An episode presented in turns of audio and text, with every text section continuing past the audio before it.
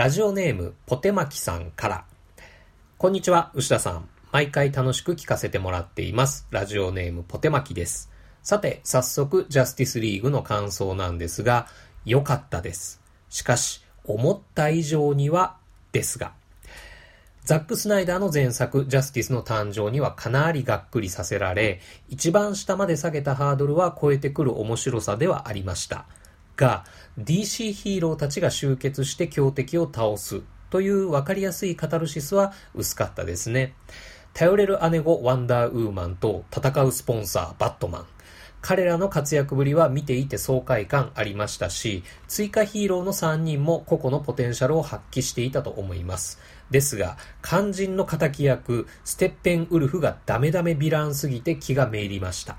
地球を襲う理由からして興味が失せるしょぼさ。思想もビジュアルもアクションも魅力ゼロの敵とジャスティスリーグを戦わせても盛り上がることは難しいですよ。集客率を上げられるキャラクターは揃えてるんですから、MCU に負けない興行収入出せますよ。もったいない。思い切ってジョスウェドンに全ての舵取りを任せた方が絶対面白くなりますよ。牛田さん、どう思いますか？ではでは。というお便りをいただきました。ありがとうございます。えー、牛田さんどう思いますか？ということなので、えー、思ったことを言わせてもらいますとですね、テーマ作品についての感想メールをオープニングゾーンで読むのって、すげえ映画ラジオっぽくって嬉しい。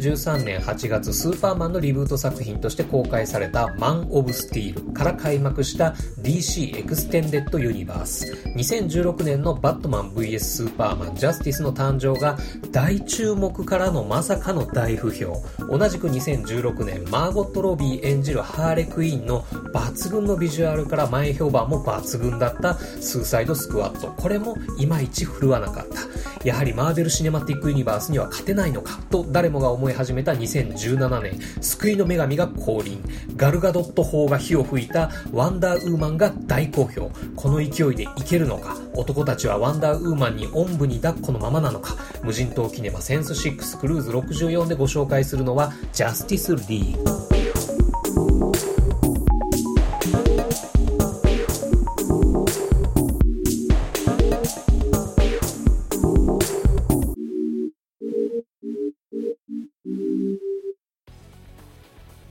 アメコミ映画の話をするときにですね、さて、どこから話を始めたらいいものかっていう問題は、まあ、つきものっていうか、あるあるだと思うんですけれどもね。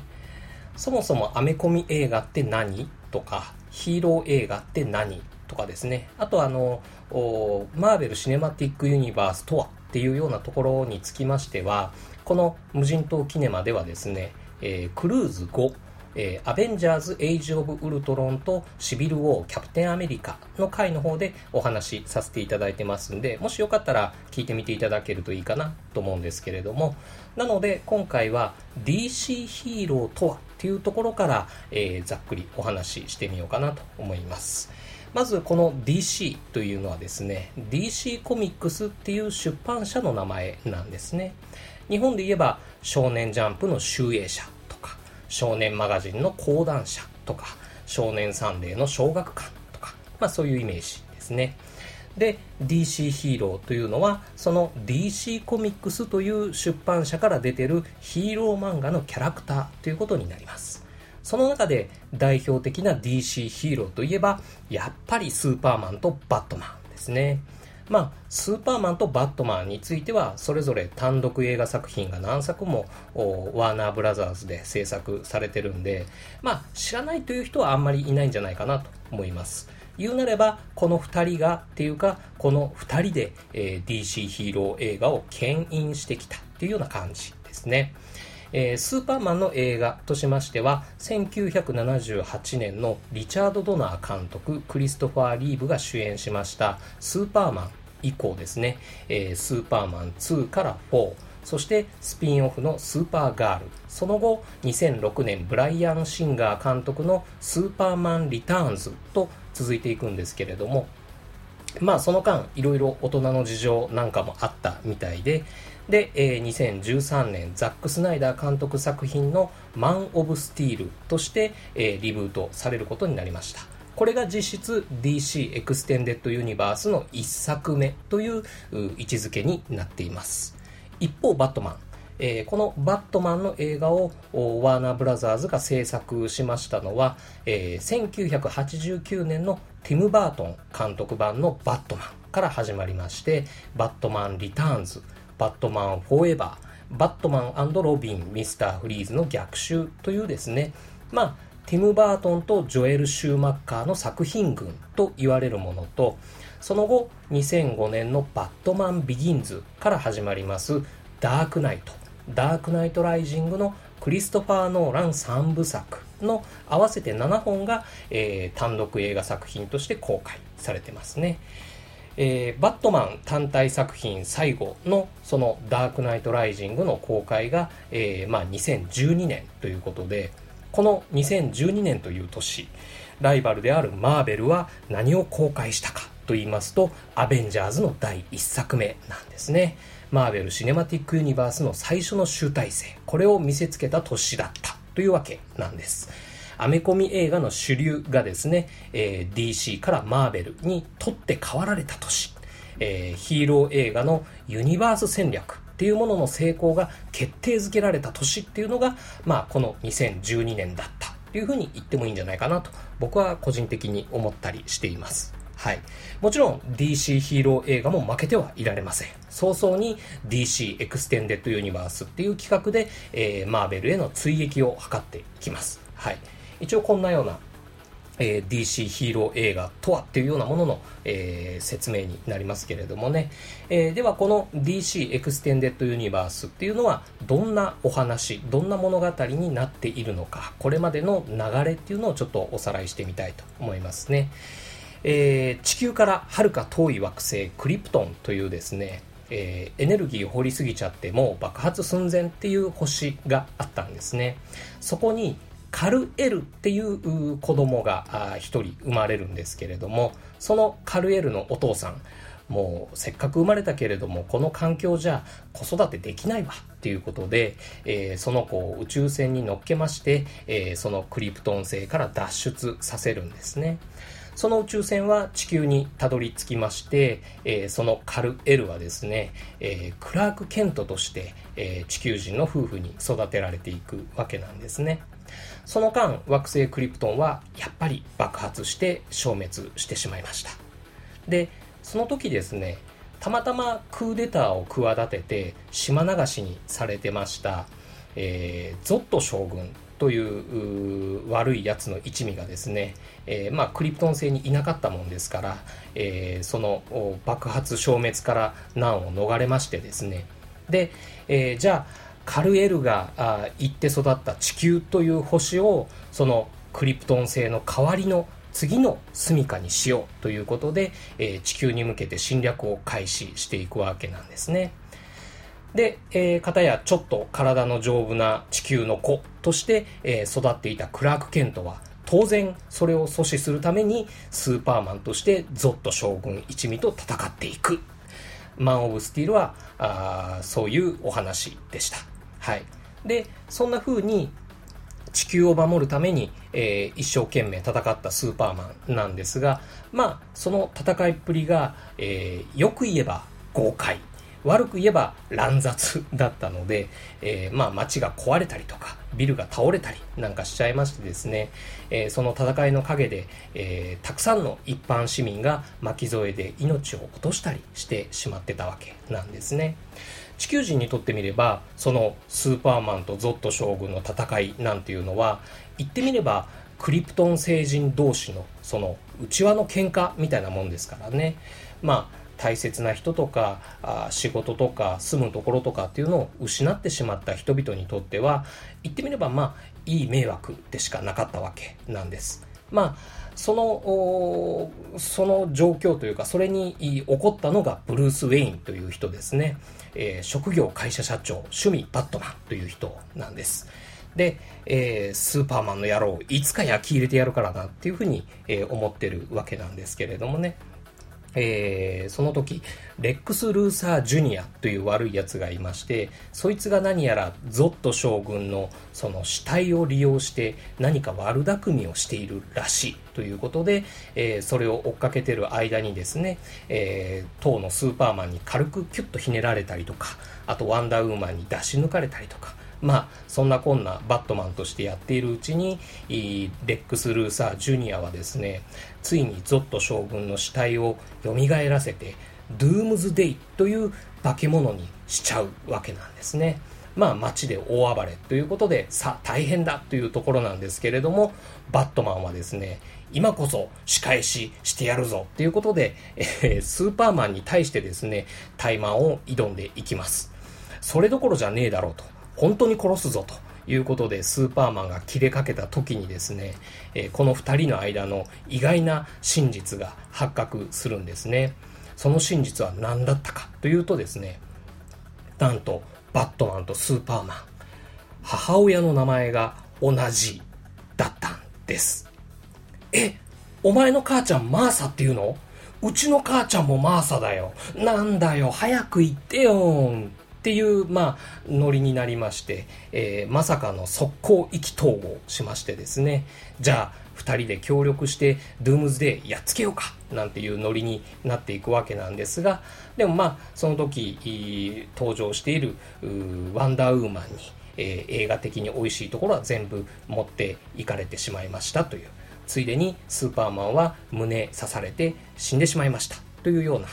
感じですね。えー、これが2016年に公開されましたバットマン VS スーパーマンジャスティスの誕生で描かれた物語です。はい。そんなわけで最強のヒーロースーパーマンはあ胸を刺されて死んでしまった。じゃあ悪者が悪事を働くのは今のうちっていうことで、えー、悪い奴がいっぱい街に出てきたっていうことなんですね。街の治安は乱れていきますが、スーパーマンは死んじゃってるし、バットマンはいまいち役に立たない。じゃあ、悪者には悪者をぶつけちゃえばいいじゃん。という作戦を描いたのが同じく2016年デビッド・エア監督作品のスーサイド・スクワットですね。はい。えー、さてそんな風に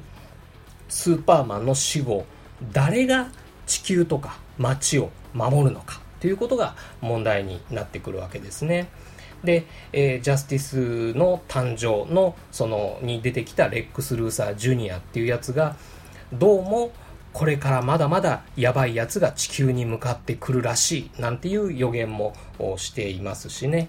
で、ワンダーウーマンはあ地球防衛の戦力としてもそれと DC 映画、単体映画の興行収入としてもすげえ頼りになる存在なんですけれども、片やバットマンはだいぶくたびれてきちゃった。最初のうちはベン・アフレックもですね、えー、バットマン単独作品の主演だけじゃなく監督もやるんだなんていう話もありましたけれども、まあ、いつの間にかもうバットマンやっぱ続けたくないな。ジェイク・ギレンホールが代わりやってくれないかななんていう、えー、噂なんかも出回ったりしているわけなんですね。で、これではあ地球がやばい。地球もやばいし DC ヒーロー映画もやばいというわけで、えー、やっぱりバットマンよりも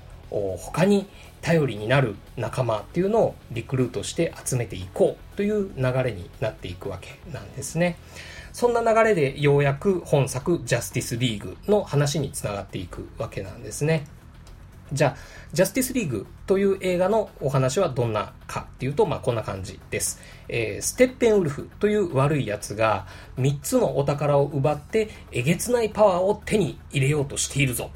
DC ヒーローが協力して地球を守るぞ。という、まあヒーロー映画としては非常にシンプルなストーリーラインになっています。それゆえこの「ジャスティスリーグ」という作品はですね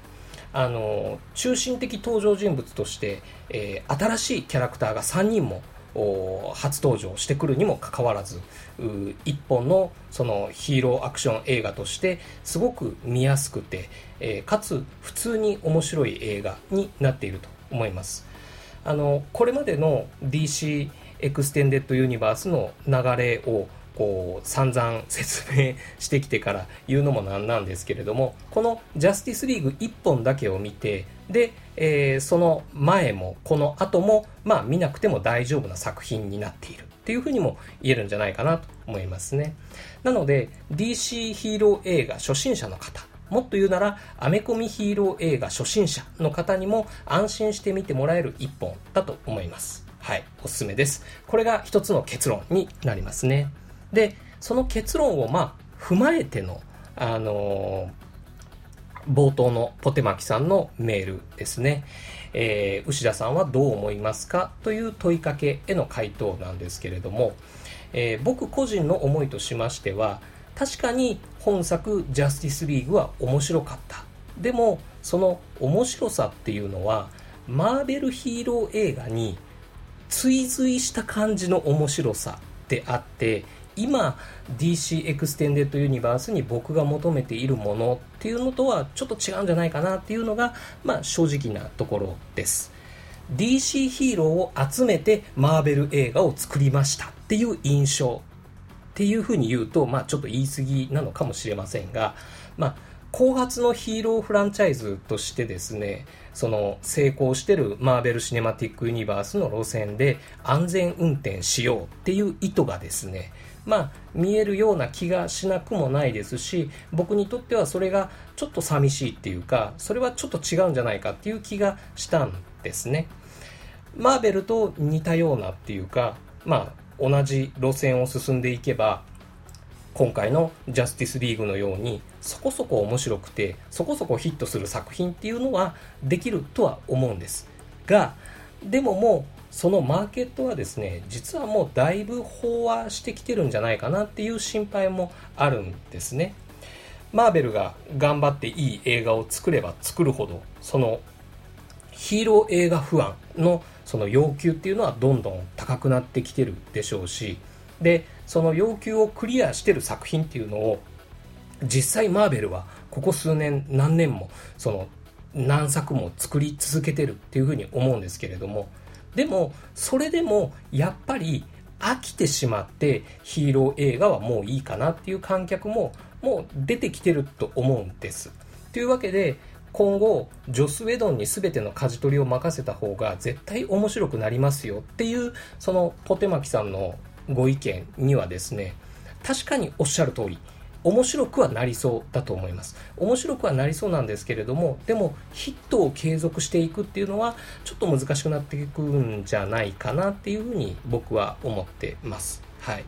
じゃあ DC エクステンデッドユニバース今後どうしていくのがいいのかっていうお話になっていきますが僕の希望を言わせてもらうのであれば1点目はヴィランの強化ですね。2点目はダークヒーロー路線への回帰。この2点を踏まえましてですね僕が言いたいのは DC 映画のヒーローはもう地球規模とか宇宙規模のピンチと戦うべきではないっていうふうに思うんですね。なんでかっていうと大きな戦いを描くヒーロー映画っていうのはまあ似たようなその怪獣っぽくてでかいラスボスの出てくる似たようなクライマックスになるっていう傾向があるんじゃないかなっていうふうに思うからなんですね。その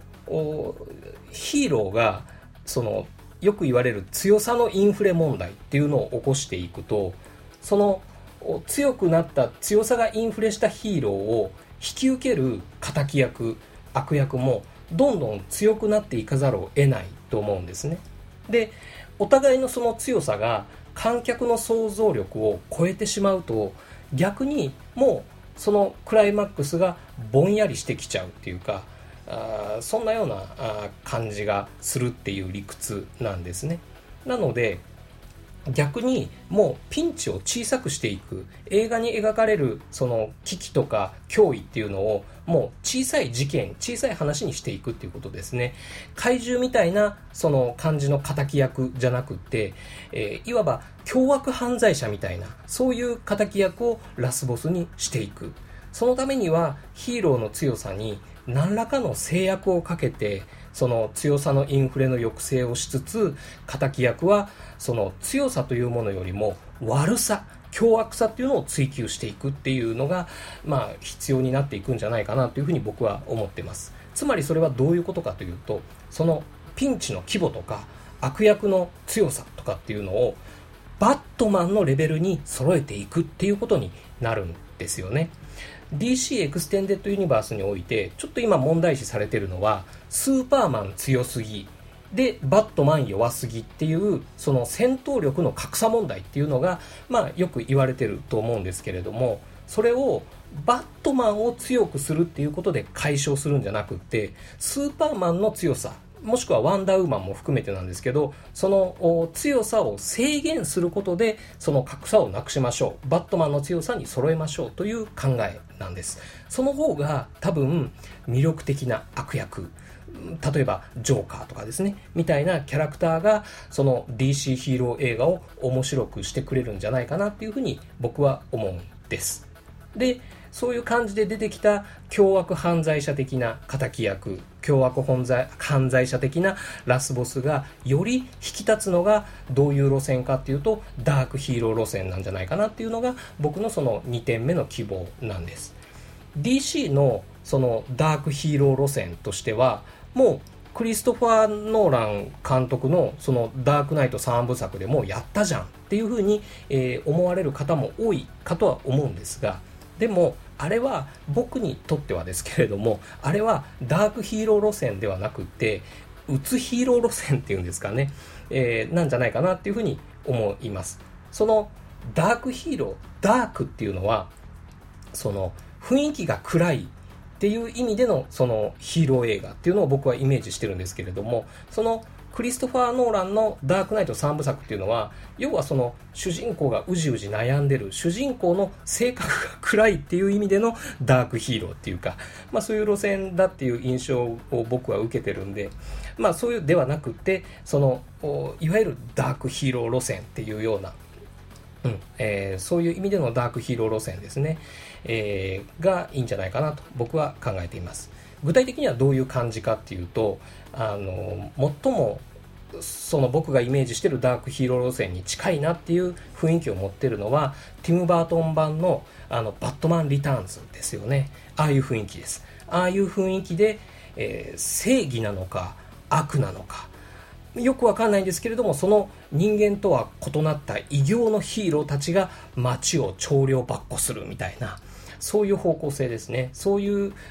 方向性、映画の手触りがマーベルとの差別化っていうものになっていくんじゃないかなっていうふうに僕は思っています。はい。えー、そんな僕の希望を踏まえてですけれども、じゃあ今後の DC エクステンデッドユニバースの展開っていうのは期待できるのかどうかっていうことなんですけれども、僕は期待していいんじゃないかなと思っています。それはなぜなら、まあ、このジャスティスリーグのエンドロールの後のおまけですね、えー、あれを見た上で思うっていうようなことでもあるんですけれども、やっぱりこのヴィランを面白くさせて、で、ダークヒーローの路線でいくっていうのは、やっぱりその DC コミックス、DC ヒーローというもののその特性に合った方向性なんじゃないかなというふうに、えー、思ってますんでね。うん、いずれにしても DC には DC なりの面白さっていうものをこれから追求していってほしいなと思っております。はい。こんな感じでいただいたお便りへの回答になりましたでしょうかね。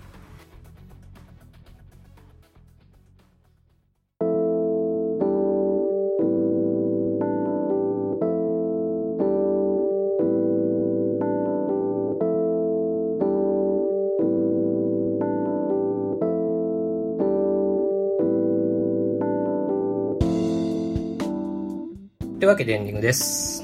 12月入りましたね。そわそわします。なんかそわそわしますよね。あの、仕事ももちろんさることながら、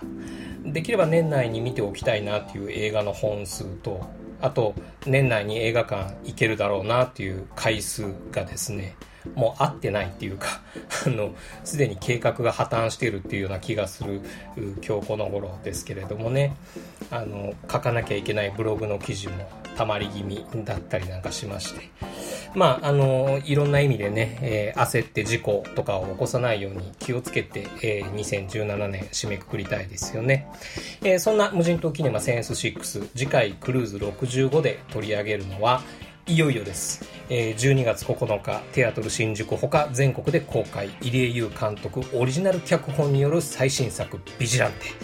いよいよやります。えー、まあ、感慨深いものはありますよ。あの、最初からね、無人島キネマ聞いていただいている方はご存知かと思いますが、あの、僕は SR 埼玉のラッパー以来の、その、入江優監督オリジナル作品がその映画館で見たかった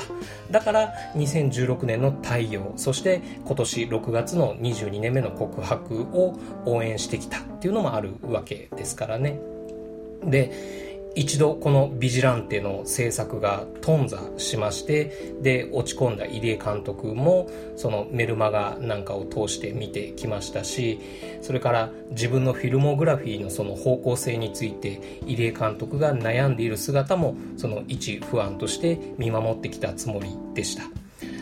正直ですね前情報とか予告編から感じるそのビジランテの印象としましては限りなく僕の苦手なタイプの作品ではあるんですがこのビジランテは入江監督にとってもそしてそれを待ってきた僕にとっても必ず何らかの区切りになる作品だと思います。まっすぐ向き合ってまっすぐ語りたいなと思ってますんでねもしよかったら聞いてください。でね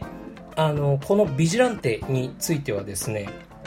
皆さんの感想メールも募集したいと思います。あの僕だけの批評だけじゃなくていろんな人の感想とか意見思いなんかも合わせてそのポッドキャストに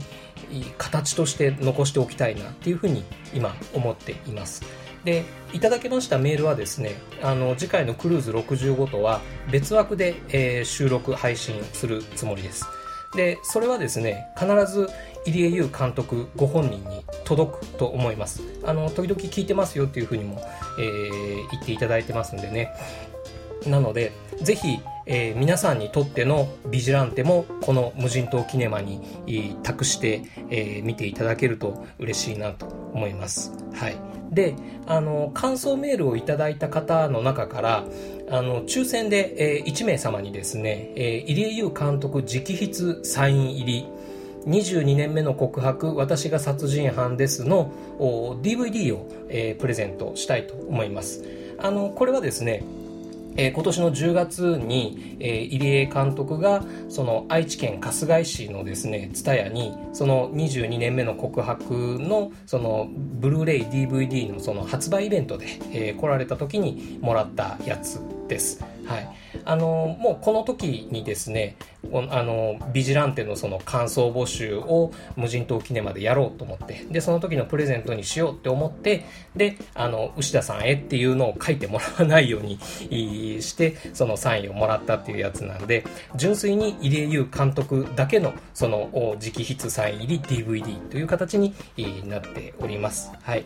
とりあえずそのいただける感想メールにはですね、えー、とりあえず住所とか本名とかは、えー、明記しなくても OK です。あの、これ個人情報になっちゃうんでね。なので、あのー、抽選でその当選した方にこちらの方から、えー、そのメールに返信してで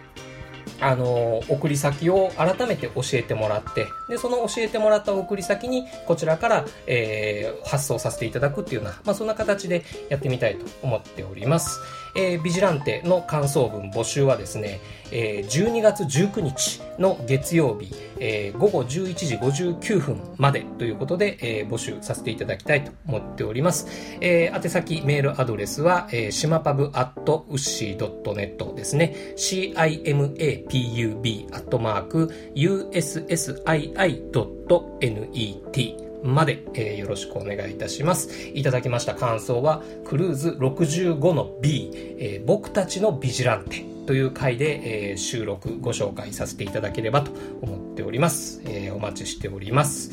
ということで、えー、もう来週というか、今週末というか、えー、12月9日、東京行ってまいります。えー、楽しみにして、えー、います。で、その時お会いできる方、またいっぱい映画のお話しましょうね。というわけで、無人島キネマセンス6クルーズ64はこれにて閉館。またのご来場をお待ちしてます。